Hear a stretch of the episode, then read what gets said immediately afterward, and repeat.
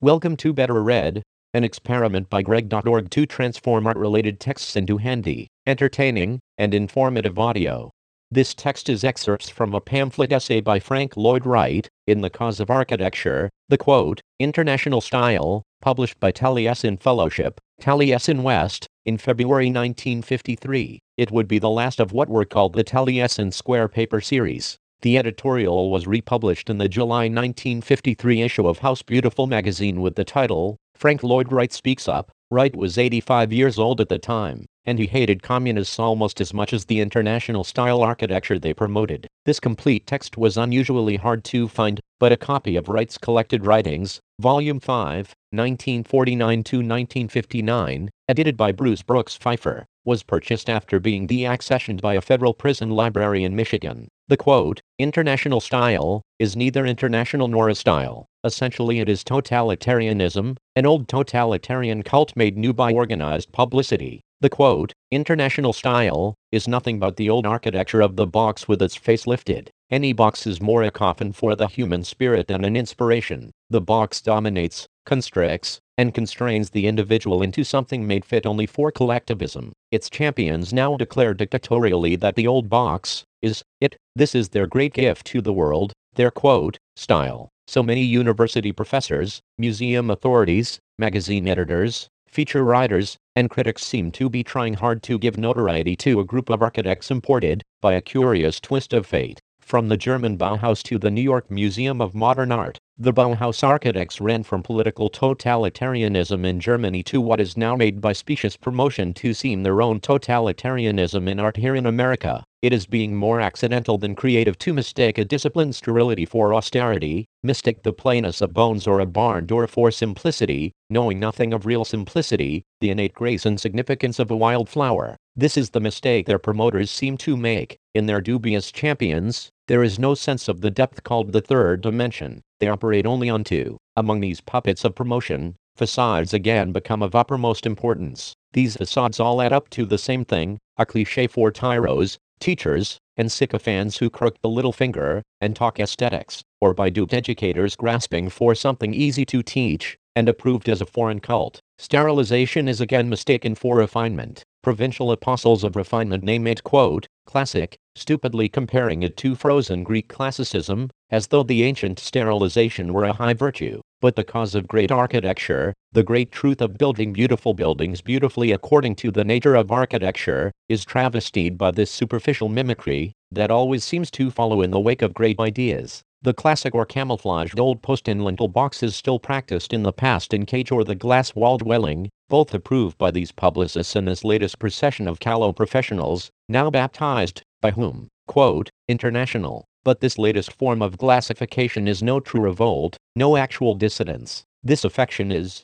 for free Americans, no more than the petty pretenses of small men. Old man box merely looks different when glassified, that's all. The more the box is glassed, the more it becomes evident as the box. No new ideas whatever are involved, as might easily be demonstrated by intelligent reference to the origin of their drawing board facades. The old sham front has had its face lifted, the only change is merely one of outward appearance. It is a change of face, not of heart. There are fresh ideas to be brought to life, if you learn to labor for them, and are willing to work for them and wait. You must tire, as I do, of seeing these original forms merely renamed. All we have received from quote, internationalism, aside from the drop coping, is merely make the walls all glass, boys. And what do we get now? The same old box, only you now really look inside and through the box and see that it is more of a box than ever. Thereby the tenant, as well as the poverty-stricken imagination of the architect, is mercilessly exposed. The nature of the freedom prophesied by the Declaration of Independence originally made by our nation is antipathetic to an international level either of style or of life that quote, style, would be the communistic shadow descending over our own tradition,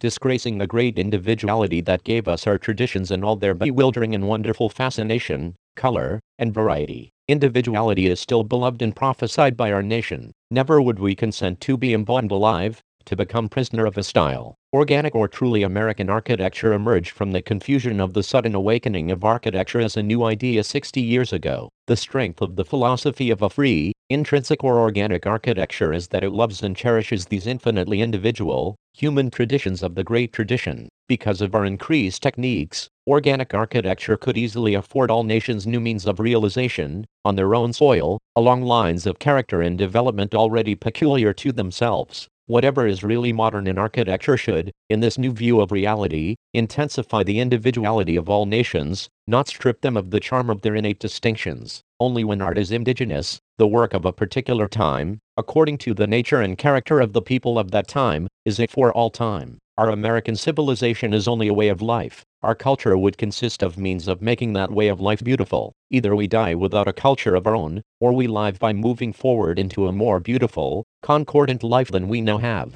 We are not going to die sterilized by this quote, international style, a mere externality imposed by tyros upon American civilization as quote, culture. America was born to destroy the facade in all things, governmental or personal, that do not express the inner spirit. If, instead of our own inspired idea of architecture, we are to be reduced by organized expediency, commercial, educational, aesthetic, or altogether, to a quote, international style, by petty factotums, if a fashion is all we merit as a civilization, let's go back to barbarism. It is far more richly humane. Why do I distrust and defy such quote, internationalism, as I do communism? Because both must, by their nature, do this very leveling in the name of civilization. If communism, the factual religion of collectivism, is once established, the sun of creation, which is the sun of the individual, goes down, and life has agreed to be embodied alive. I see collectivism in all its forms, especially in this cliché architecture,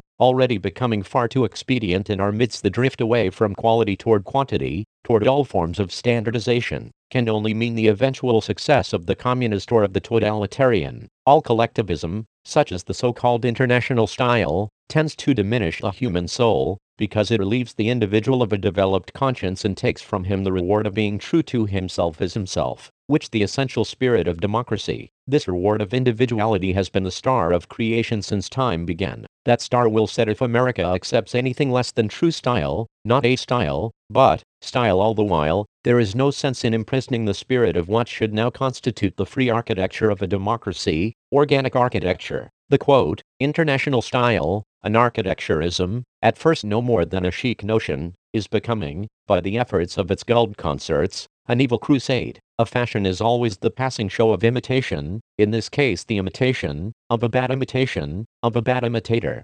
Unfortunately, this invading fashion is serviceable to the commerce of professional publicists whose latest propaganda, quote, post-war architecture, is being exhibited and sold over the counter at New York's Museum of Modern Art. I see in it propaganda for the rising tide of mediocrity. If you intelligently examine it, you will find that it betrays the term organic architecture, feeding on it is a parasite. Unfortunately for the cause of architecture, such one becoming totalitarianism, offering the shortcut, has become proliferous. It is now on the march in a procession miscalled, quote, modern architecture having its parading knights of the cliché ever really studied architecture? No, nor did they really practice it. They are sometimes painters, sometimes sculptors, always enthusiasts, but never builders. They are the slaves, not the masters, of construction. They know nothing of the nature of materials and have contempt for the nature of human beings. They are not a wholesome people, yet, they are selling an architecture absolute, ready-made, to a trusting people over the counters of American museums and in schools and periodicals. Those who do know architecture are not affected.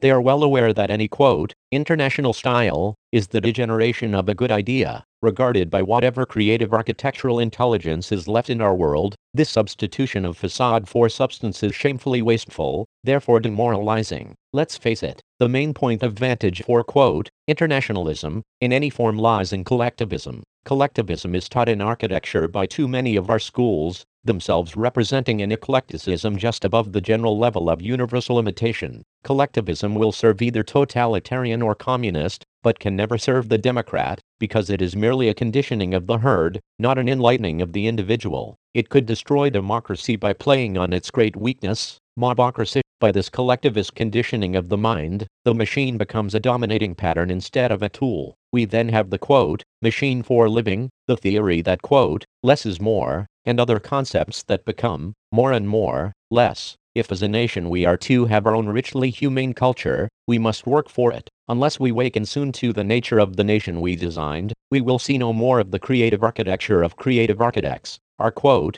plan factories, and the factory-produced young architect emerging from our colleges, now hanging by eyebrows from skyhooks or playing jack-in-the-box up on bare sticks, seem to have found in the negation just what is needed to make the long labor of becoming an architect less long and arduous. Such architects are appearing only to disappear. Organic or intrinsic architecture, on the other hand, offers rational hope for the future. It abolishes the old post and lintel box as unscientific, resents and rejects such quote, slabs, as the UN building. Organic architecture is a new idea of what constitutes a building. It introduces wholly new values into building. An entirely new ethic and aesthetic comes to life when the building is so conceived as intrinsic, as the result of the nature of materials, tools, situations, and the human beings it shelters. Wherever it is honestly built, you may see a new countenance, the countenance of truth emerging. Architecture is primarily interior, of the thing, not on it. It is not a dead aspect of style, but style itself,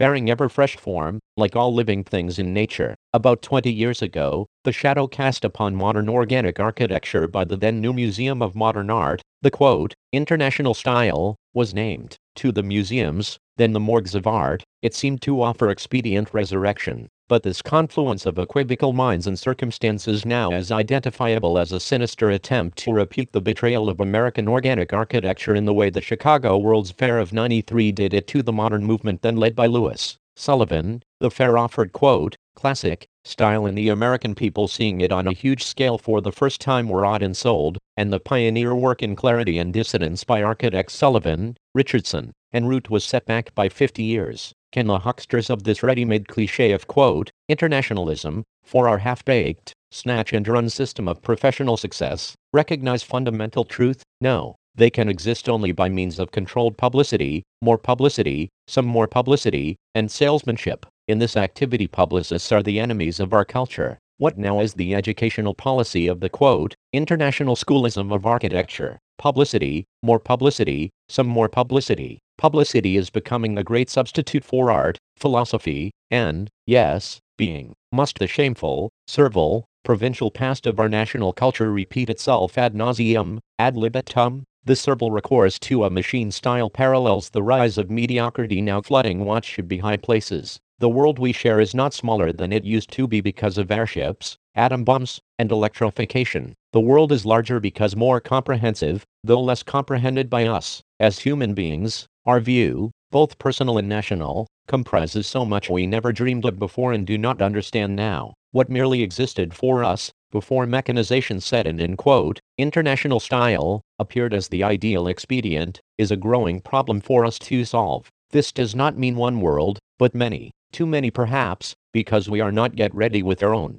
If ever international cooperation is to come true, the need for solidarity of the independent nation and individual grows immensely in importance. With easy intercommunication, the strength of our native spirit is more necessary than ever for the freedom not only of ourselves, but the entire world.